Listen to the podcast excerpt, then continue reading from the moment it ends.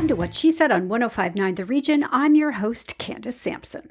As the calendar flips to December, it's natural for our thoughts to turn towards health and well-being, especially with those New Year's resolutions just starting to form in our heads. Today's show is packed with insights and advice to help you take care of not just yourself, but also the loved ones in your life. From mental health to physical well-being, I've got you covered in today's show. Here's what's coming up. We kick off with Susan Blain, the courageous founder of the Dare to Be Vulnerable Project. Susan's personal journey through depression, panic disorder, and P T S D has led her to create a platform that fosters open discussions about mental health and the transformative power of vulnerability. Her inspiring story is a beacon of hope and healing, and she's here to share her valuable insights with us. Next, Anne Brodie brings us her weekly entertainment roundup. This week, we delve into the Nordic film Fallen Leaves, which poignantly captures life's quieter moments. We'll also explore the C B C docuseries Swan Song, celebrating Karen Kain's remarkable fifty seasons with the National Ballet of Canada, and take a peek at The Buccaneers on Apple T V, which Anne finds a bit too far-fetched for her taste. In our regular Care to Know segment, Doctor Christine Palmay returns to shed light on diabetes, a condition affecting millions and a significant concern for our healthcare system. As we observe National Diabetes Awareness Month, Doctor Palmay will debunk myths and offer crucial advice on managing this chronic condition. Shifting our focus to men's health, I welcome Ludovic Brunel, N D, who joins me on behalf of New Roots Herbal, a returning sponsor to What She Said. In the spirit of Movember, we're discussing a topic that often goes unnoticed, prostate health. While vital for men to know, women play an important role as well in supporting their health journey. Ludovic will provide us with essential insights into this crucial aspect of men's health, including prevention for B P H. Finally, I welcome back Doctor Mandeep Johal for another Smile Spectrum segment. As we brace for the colder months, Doctor Johal will guide us through the impacts of chilly weather on our dental health, how to manage the sugary temptations of the holiday season, and tips to keep our smiles bright through the festivities of Christmas, Hanukkah, Kwanzaa, and beyond. So whether you're looking to uplift your mental health, stay informed on the latest in entertainment, or gain valuable health insights, today's show is your go-to source for nurturing both mind and body, right here on one oh five point nine The Region. Oh, oh, thank you, baby. I want to thank you, baby. You make it feel like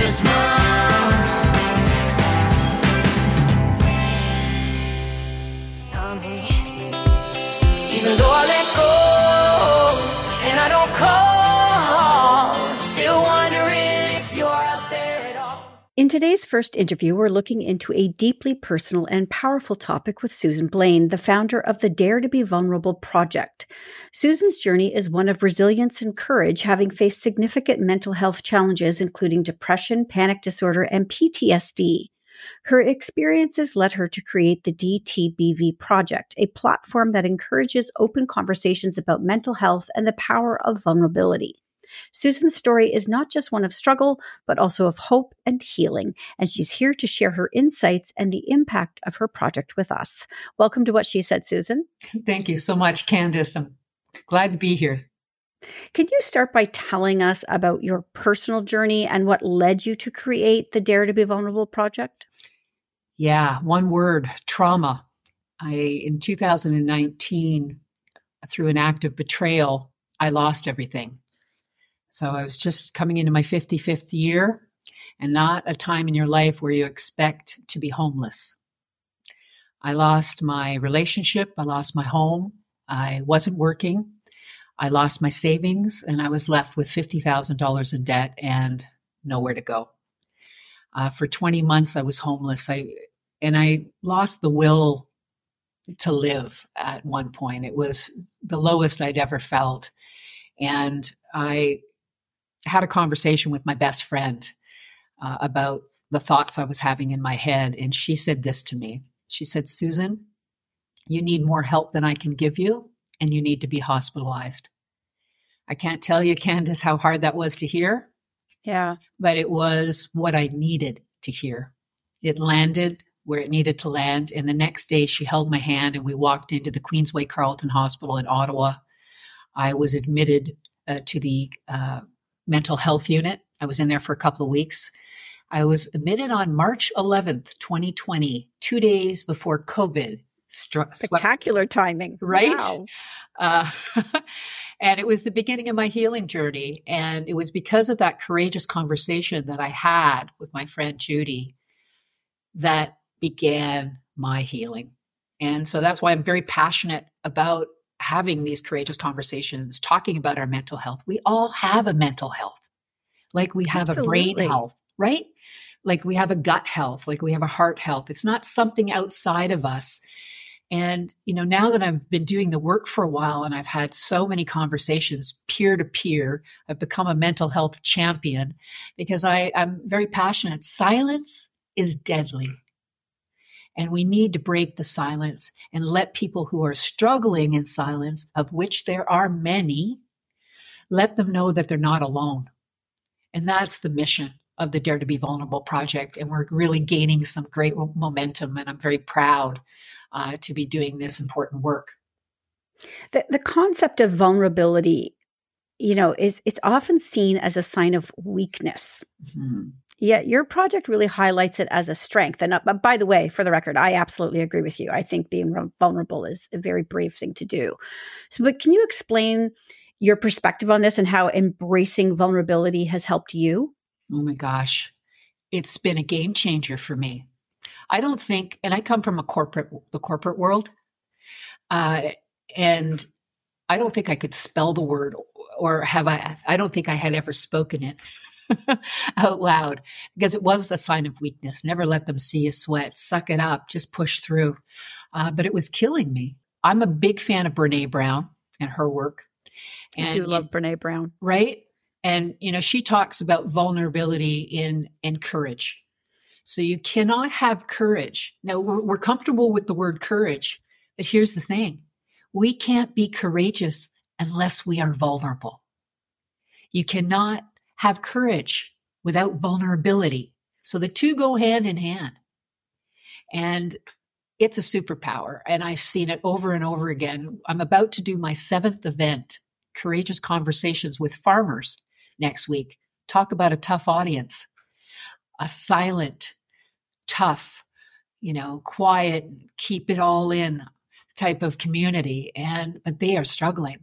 So what I've witnessed with over six events so far and six hundred people is the power that vulnerability has to ignite compassion and connection and inspiration. And it's something to experience. Uh, it, it really is powerful. It's almost difficult to articulate in words. And, and mental health is still this topic that a lot of people really find difficult to discuss openly. So how does your uh, project encourage people to break their silence and then the stigma that surrounds these discussions? Well, I hope you can come out to one of our events, Candace, and experience it full uh, firsthand. But it's really the power of sharing our stories. For those that have the courage and dare to be vulnerable and go first, we have this kind of motto, like we go first. And by doing that, it gives others permission. So just October twenty-fifth, we had an event with one hundred people. We had four on stage, and then we had some step up to the open mic, all sharing, all different stories, but courageously sharing their story to people in the audience. And what happens is there is this sense of, oh, I'm not alone. They're experiencing what I'm experiencing. There's a, there's a, there's a feeling of connection, and that me too, I'm not alone. And it, it's, it's community that's fostered. It's connection. And it doesn't matter your background. There's mental health does not discriminate. It's a human thing. So it doesn't, it, it breaks down all of the barriers. There was so much uh, diversity in that room a couple of weeks ago, and everybody was connecting and talking and, and relating to one another on that level, on that human level. So that, that's what it does. I mean, we talk about diversity and, inclu- and inclusion. I think mental health is the pathway through. Well, it, it's something, it doesn't matter where you're from, what your background is. We all have mental health that uh, we have to deal with at some point in our life. It's unavoidable. Um, so your platform encourages others to share stories. Like, could you maybe share some of the impact these stories are having on others? Well, I just got off the phone yesterday with somebody I was talking to because we're looking to roll out lunch and learns and, and workshops in the workplace. And she came out to the session and I said, so what did you think um, about the session, Kate? She said, well, I have to tell you, it felt heavy at times, emotional, but ultimately inspiring. She said, it stayed with me. And this was three weeks ago. She says, still to, to today. She said, I went into work two days later and wore my t-shirt because we have these t-shirts. I should have worn it today. Uh, and she said, I, and it started conversations with my colleagues. And she said, so Susan, I understand the work. It's just helping us to open up and break that silence within ourselves and with others. And it's, it's had a, a tremendous impact in everybody. It's something we feel. It's palpable. And, you know, I, I was on a television the other day doing a, a bit of promotion for our event next week. And both in both cases, the interviewers said, oh, well, we're hearing a lot about that. We hear that a lot. And I said, yes, we do. But guess what? We're not experiencing it enough. We're hearing about it. And that's not the same as experiencing it. Putting it into action. And that's what this project is doing. It's encouraging and fostering these courageous conversations so that we can give permission for others to step in and rise up and maybe have a, a courageous conversation with someone that they trust and break their own silence. It's a, it's, it's a big first step for so many. If somebody's listening and they want to take that first step, but they're, they have trepidation, they're worried and scared, what would you say to them? Come on out to an event. Where are all your events? Are you running them strictly in the Ottawa area? Are you spread out over Ontario? Right now, it's been in Ottawa. We'll have our seventh event next week. Uh, and then we, we're doing one December fifth. We'll have done eight this year. And we're lining up next year. I've been asked to come to Halifax and do one there. So I'm really, that's, I'm really excited because people are embracing it. I think there has never been a better time in the world for this work. This isn't new work, Candace, right? Stigma right. has been around a long time, but because of COVID and because of things that are happening in the world, we are paying more attention to our mental health. And we're starting to recognize our mental health as something that we all have and something that we need to pay attention to, and understanding that we can build a toolbox of things that we can do, practices and strategies and techniques to strengthen our mental health, especially when we're struggling. Absolutely. Susan, I, I love this. I love the entire, everything about the project, being vulnerable, getting out there, connecting with others. So I want people to be able to find you. Where's the best place for them to do that? dare to be vulnerable dot com. Uh, they can go to the website. They can see the work that we're doing. We're just working on expanding that. So uh, a couple of months from now, there'll be a lot more to see. We've got some digital stories that are coming out of these courageous conversations so people can share them and allow those stories to have impact. And we're going to continue to have these community events. And on that website, you'll be able to see the upcoming events. They're all free, Candace. We keep these events free so they're accessible to all, and we rely on the community to help sponsor these events so that we can keep them free and accessible to everybody in the community. Fantastic. All right. Thank you, Susan, so much for joining me today. It's been a pleasure. Thank you for the opportunity, Candace.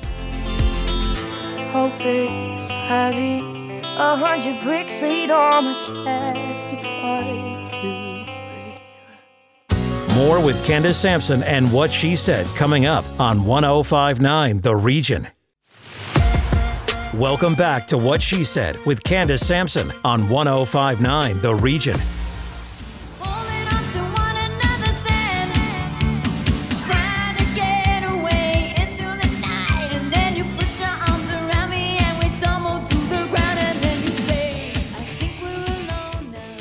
time for Saturday Night at the Movies with Anne Brodie. And Anne, you're coming in with uh, four or five new ones this week. So let's start with Fallen Leaves.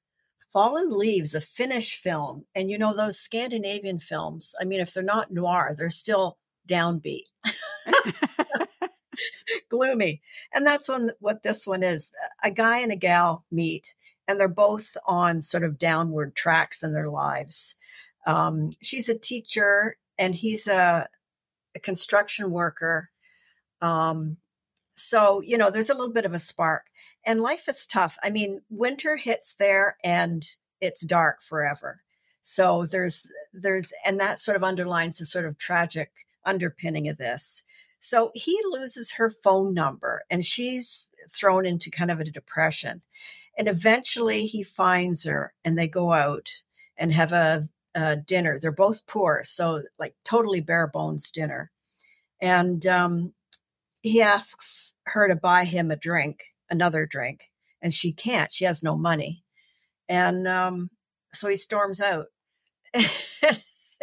And it's just all these missed connections and sort of misunderstandings and not understanding one another um, in terms of the problems that they're going through. So she takes in a stray dog, and he he keeps her kind of happy. And uh, he swears off alcohol because he's just lost his job. I mean, it just goes down, down, down. Um, Sounds like a but, country you know, song.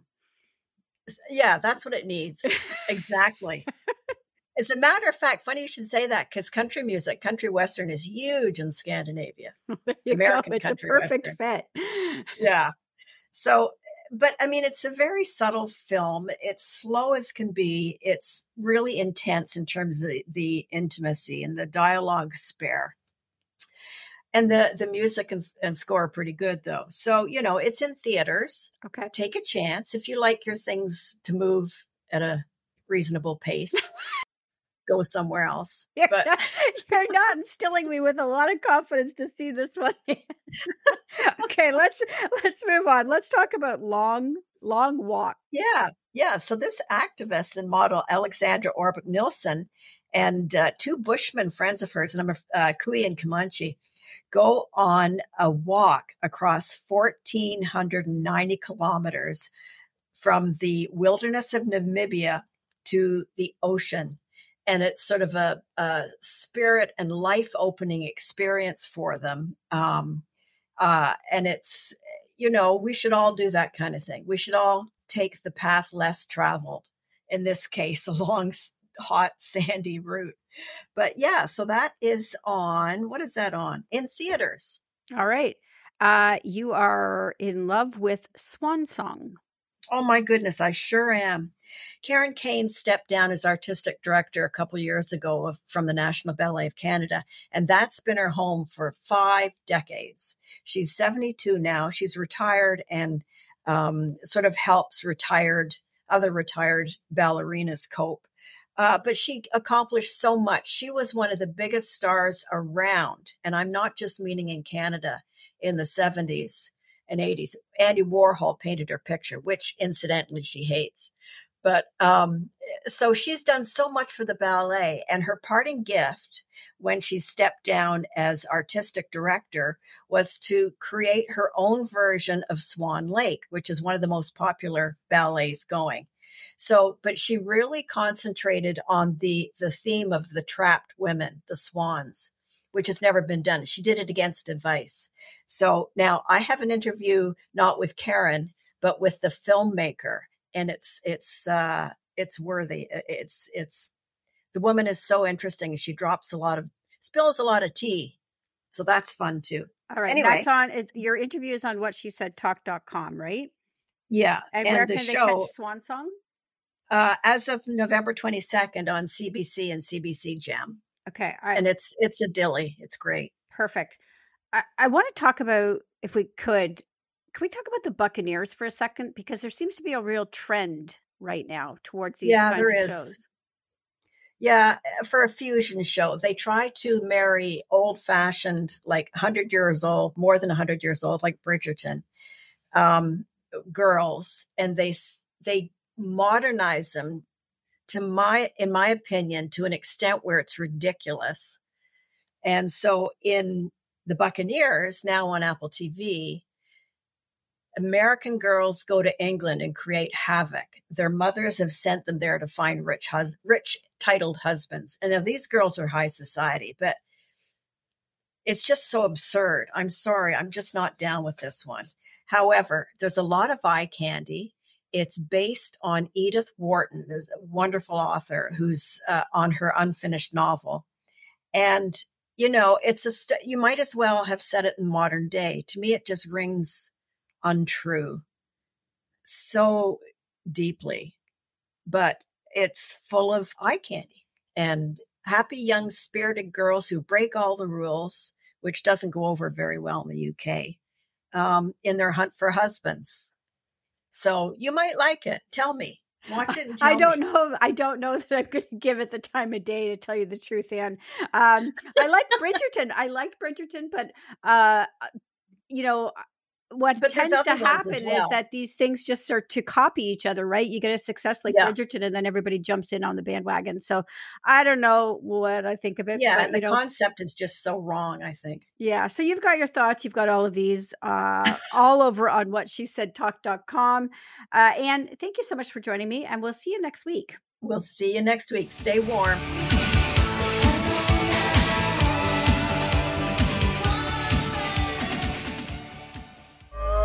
Need to kick off your shoes. Gotta take a deep breath. Time to focus on you. All the big fights, long nights that you've been through. I got a bottle of tequila. I've been saving for you. As we observe National Diabetes Awareness Month this November, we're taking a closer look at a disease that affects millions of Canadians and costs our healthcare system an astounding thirty billion dollars annually. Today, I'm joined by Doctor Christine Palmay, a renowned family doctor with a thriving practice in Midtown Toronto, who is here on behalf of Care to Know to help us debunk common misconceptions about diabetes and provide valuable insights on managing this chronic condition. Welcome back to the show, Christine. Thank you so much, Candace. Again, just a joy to be here. Can you help us understand uh, diabetes in Canada and why there is a need for more education and awareness around this disease? So a couple of things. Number one, numbers are increasing. We have patients who are living longer. But unfortunately, uh, due to myriad of lifestyle changes, hormonal, et cetera, diabetes uh, diagnoses are on the upstroke, and we have a dwindling primary care population. So many of these patients aren't uh, are left without readily accessible care. It, it's a problem. And there are a lot of misconceptions around type two diabetes. Can you address some of the myths and share the truth about this condition? Yeah, so I, I think that the first thing is that I'll know if I have diabetes. Classically, people think about you know, urinating frequently, et cetera. The reality is, is most diagnoses happen, you know, due to a blood test, and the you know, patient doesn't have any symptoms. So it's really important to be checking in regularly to check your parameters, blood pressure, your blood work, et cetera. Um, I think now with the advent of medications, in some way, you know, we have treatments for diabetes, uh, but unfortunately, uh, the perception is, is that it's no longer serious. It is absolutely serious. You know, outcomes uh, include dialysis for patients in renal failure, so with kidney problems, the risk of stroke, of heart attack, the risk of neuropathies, so problems with neurological symptoms. Those are still of concern, and really, you know, why we're treating live diabetes. Uh, and I think the other um, misconception is that we can cure diabetes. The reality is, is that once you've been diagnosed, you're headed for a health journey ahead. This is a chronic disease. And the medications that we have in place, while they are excellent, they just really, um, they slow down the progress and the progression of the disease to avoid those terrible outcomes that I listed before. So it is not curable. It requires um, you know, daily effort. Uh, but thankfully, we have supports in place. We have medications. Uh, so the journey is not as uh, difficult as it was, let's say, twenty years ago. And for those who have been newly diagnosed with type two diabetes, what are the first steps they should take to manage this condition?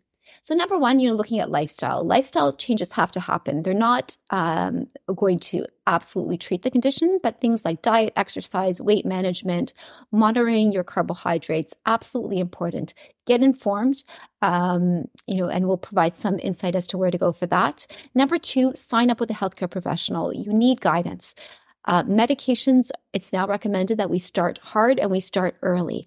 And the other thing is, is that when you have diabetes, which addresses blood sugars, you have to also think of different ways of treating blood pressure. We look at cholesterol differently. Eye exams are needed. So it's not just a sugar or a carbohydrate issue. You know, it becomes a holistic, what I call cardiovascular health issue. And I think, you know, when somebody's diagnosed with type two diabetes, you need to call in the whole team, like your family, your friends, because you need their support to get through this. So what role do they play? Well, number one, in terms of meals, that's often a point of contention, you know, with patients, especially, you know, since our society is so entrenched into traditional meals, et cetera, every family has their different traditions, and those may have to change. And there's a rallying that needs to happen. As I mentioned, it's a chronic disease, so you need daily support to make sure that you're doing your exercises, counting your carbohydrates, taking your medications. It, it really does take a village. And and what are the resources that Care to Know offers for uh, Canadians who have type two diabetes? And I'm going to assume type one diabetes as well. Correct. So care to know dot c a, uh, please, for our uh, listeners, log on, see what's available. It's a credible site. Uh, input from medical professionals like myself. You sign up, it's free. You get emails uh, instantaneously, you know, with different types of health topics. And it is ever evolving. You know, it obviously changes uh, based on evidence and guidelines. Uh, topics are being added. And, and as I've said before, you know, it is currently right now the era of misinformation. And, uh, you know, we need to make sure that we are having a guide when uh browsing the web and getting health information from reputable, credible sites. Uh, I always tell my patients that information is empowering, misinformation can do harm. Yeah, you know, it was funny. There was a video that went viral on TikTok a little, a little while ago talking about, um, you know, these things you could take to prevent wearing glasses. And this is not solid information. So avoid the TikTok videos for health advice. No, I mean, there's some things you can dabble in, but when it comes to your health, you, you need to go to resources and experts. So care to know dot c a, sign up, and uh, I'm going to say browse safely. All right. And and I just want to let people know as well that there you have a blog post up on what she said talk dot com about this particular issue that people can go read if they want to go a little deeper on this topic. And thank you for joining me, and we'll have you back next month. See you soon. I do my head talk, check my nails, baby, how you feeling? Head talk, check my nails, baby, how you feeling? More with Candace Sampson and What She Said coming up on one oh five point nine The Region. Welcome back to What She Said with Candace Sampson on one oh five point nine The Region.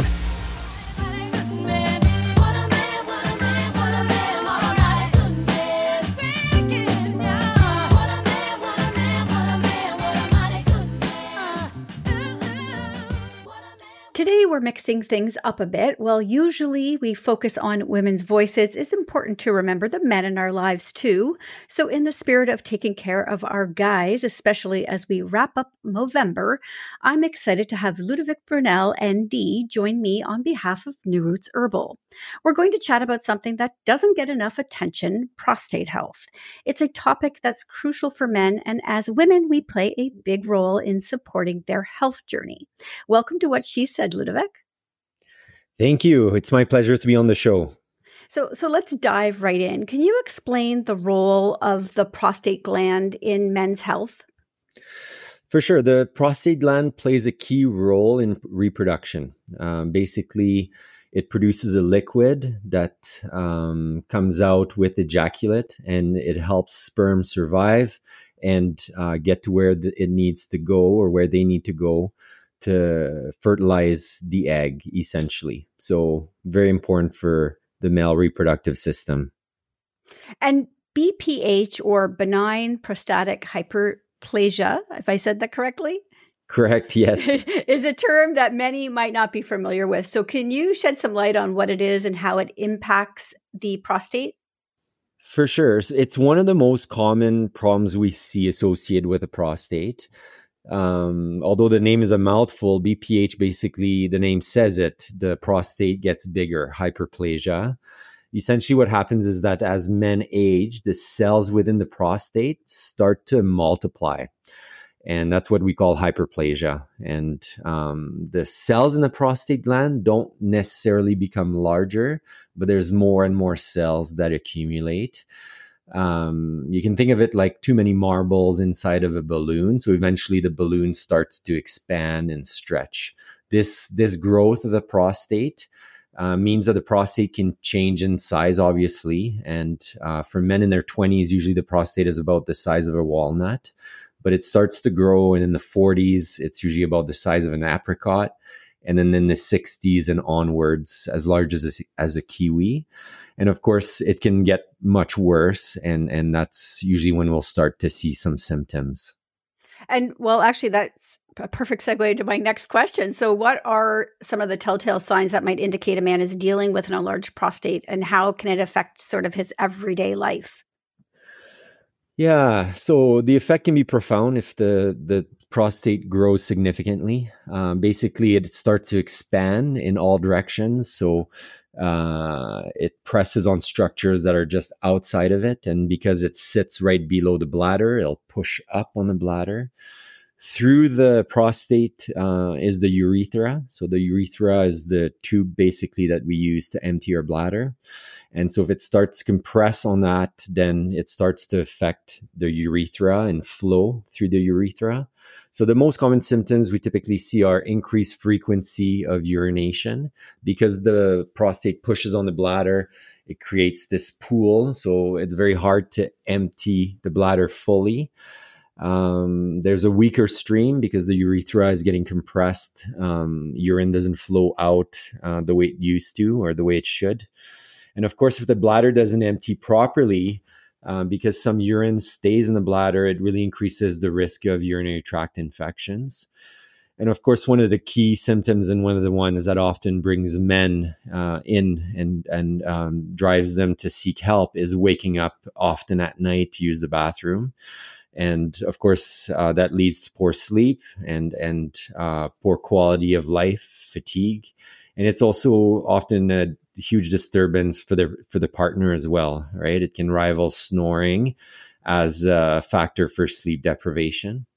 The other thing to know is it's very, very common. Um, the latest statistics from Statistics Canada show that there's about three point seven million men that currently suffer from B P H in Canada. Wow. And so you mentioned, you know, the, getting up in the middle of the night, and I think this is where the ladies are going to really tune into this. So if someone, sure. is, if someone is showing those symptoms, like a weak urine stream or frequent trips to the bathroom, uh, what should their next steps be? And, and how crucial is it to distinguish these symptoms from those of prostate cancer? So that's the key thing, obviously, um, because B P H, the, the prostate is growing. We also need to know if, if the symptoms are associated with benign, benign growth, right? So, um, and prostate cancer, where we would have very similar, if not exactly the same symptoms. And so typically, you know, as soon as some of those symptoms are present, we want to start looking at additional testing for the prostate. One of the key tests to look at is called the prostate-specific antigen, which basically tells us how big the prostate is. And it's a simple blood test. Um, so that would be one of the things to do to rule out cancer. So when it comes to treating B P H, then what are the usual routes to take? And are there any side effects that men should be aware of if, if they're pursuing these treatments? Um, yeah. So in terms of the con- conventional Western care, there's two prescription drugs that are basically recommended or, or used in those types of conditions. One is a muscle relaxer, and um, the other one inhibits the action of an enzyme that basically um, makes testosterone more potent, and pe- testosterone causes growth of prostate cells. Um, so we block that enzyme.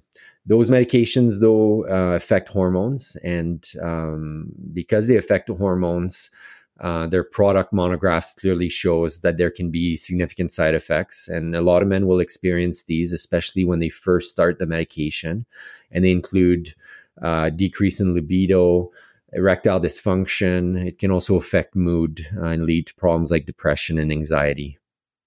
What about prevention then? Are there are there ways to prevent? I mean, it sounds like this happens naturally over time, but are there ways to prevent it from becoming uh, problematic in your life? Are there are there supplements and things like that that people can take to help? For sure. There's supplements that are effective um, both at preventing the excessive growth of the prostate, but also that have been shown to be effective if someone suffers from symptoms of B P H. Um, probably the most well-known is saw palmetto extract. And we know that uh, the, the fat in the saw palmetto plant um, im- improves urinary tract symptoms in several ways. They have an action via hormones, and they also decrease inflammation. Um, some of their benefits are very similar to what uh, we observe with prescription drugs for the treatment of B P H. Other uh, potential supplements that have been shown to be helpful, there's a, there's a pollen extract from rye, so rye flower pollen. In clinical studies, it's been shown to decrease uh, nocturia, so getting up um, the frequency of nighttime urination, and also during the day, uh, similar effect. There's also plant sterols, uh, beta-cystosterol being one of them. Um, they're potent anti-inflammatory compounds, and they also play a role on hormones, especially the balance of androgens, and so those can also be very helpful. You mentioned anti-inflammatories, and I'm curious, how much of an impact can diet have on prostate health? Well, for, as for anything really, uh, prostate, uh, the prostate benefits from a healthy diet. Um, you know, some of the key things that we know help to promote overall health, but also the health of the prostate. Um, eating well, meaning lots of vegetables, not too much processed food. Maintaining a healthy weight is really important when it comes to the prostate. Uh, regular exercise. Um, not not smoking, obviously avoiding tobacco products, and then um, alcohol is also problematic if it's overconsumed. All right, wonderful. Ludovic, it's been great having you on the show. Where can people uh, find you? Uh, they can find me through my website, uh, d r ludo brunel dot com. And um, yeah, so that would be probably the easiest way. Thank you so much for shedding light on a topic that's so important for the men in our lives. And to my listeners, remember, taking care of your health and the health of your loved ones is key. If you or someone you know is experiencing any of the symptoms, don't hesitate to seek medical advice. And for those interested in natural solutions, check out New Roots Herbals Prostate Perform at your local health food store. Thank you again, Ludovic, for joining me today on What She Said. Thank you. The pleasure was mine.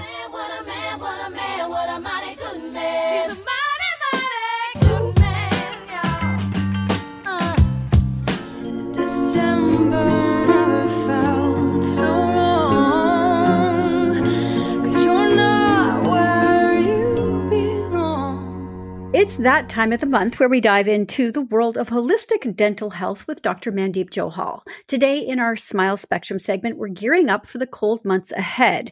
We'll be talking about how the chilly weather affects our teeth, managing the sugary temptations of the holiday season, and some essential tips to keep our smiles bright and healthy through Christmas, Hanukkah, Kwanzaa, and beyond. So let's get started. Doctor Johal, welcome back. Thank you so much, Candace. So as we head into the colder months, what are some common dental issues people face, and how can we prepare our teeth for this change in the weather? Well, I think the first thing that usually comes to mind is cold sensitivity. A lot of patients actually, or a lot of people in general, do suffer from cold, like sensitive teeth. Um, but usually those patients that are suffering from cold sensitivity around this season are the ones that already have a pre-existing condition, meaning they probably already have recession or wear on their teeth, or if you just recently had some dental work done, right? Um, but th- yeah, that's probably the most common thing right now. And, you know, the holidays are synonymous, obviously, with sweet treats, the, uh, you know, the specialty coffees we buy, all the chocolates and the cookies. So can you talk about the impact of those holiday feasts on our dental health, and how can we enjoy them responsibly? Because please tell me you're not going to tell us to cut it right off. Oh, gosh, no, I could never do that to myself, my kids or my family. No, we just got to, obviously, moderation. We already know that. But I, I think people don't realize that you can have your sweets, just have it with your meal. Because when you have it with your meal, yeah, because the problem is with the sweets, we're just snacking throughout the day. And it's the snacking throughout the day that's actually affecting the pH in the mouth, that's causing tooth decay or causing gum disease and other issues, um, gut issues, right? Um, but it's just have it with your meal and just take a little break and have some water after. So it really does go back to that whole like mom knows best, where you could have dessert when you finish your vegetables, right? one hundred percent. I mean, think about, I know, I think my grandma, I'm like my parents, they were always right. Um, they're always, I hate that. I hate that. But it's just the holiday season, right? Like think about it. When you go to our family or friend's house over the holidays, it doesn't matter what we're celebrating. We're just even doing family gatherings over the holidays. We're always constantly snacking, especially on those sur- sugary treats like your aunt makes, your sister, or your mom makes, and you're not going to not eat them, but just have them in moderation and have them with a meal. And that's going to help you. And there's other things um, that can help you as well, like xylitol gum. We can jump on that as well, because just having xylitol gum in general will help alkalize the mouth. So eating sugary stuff is decreasing our pH, making it more acidic and more likely for us to have cavities and gum disease.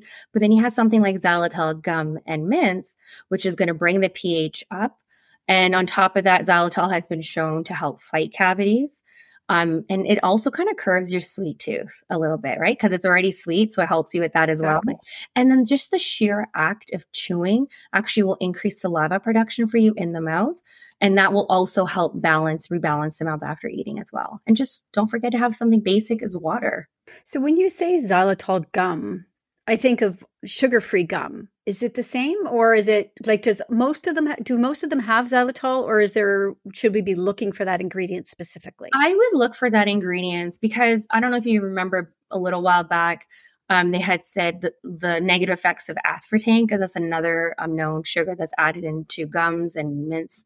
But there's studies that now come out saying it's safe, but there's also studies that say it's not safe. The studies on xylitol um, show overconsumption of it is not the greatest, but don't overconsume it. I think you just chew one for like, maybe five, ten minutes and get rid of it. But I would just, I prefer to stay away from stuff where it says eat with caution, if there's studies that say that, right? And what about uh, the other one, er- erythritol? That's another sweetener that's out there. I don't like alcohol sugars. Um, if you do the research on that as well, it's not just for the teeth, but really for the gut. Um, just stay away from like synthetic fake sugars, right? Like xylitol is natural, and we know all not natural things are good for you, but xylitol is natural. So try to stay with more natural sugars. Um, but if we're looking for gum specifically to help you over the holidays, I would stick with the xylitol gums and mints. And what about the sugary drinks and sticky sweets that are all over the place? Uh, so, I mean, I know moderation is key, uh, but are there safer alternatives we should be looking for with these things? I mean, you're not going to not have like your wine, you're not going to have like the cocktail of the theme for the party. You know, we're go- if that's what you do and you want to drink, enjoy your drink, but you know, just remember to water. I would say water is key. Have sips of water just for hydration, keeping the mouth clean, and to help you with the overhang the next day.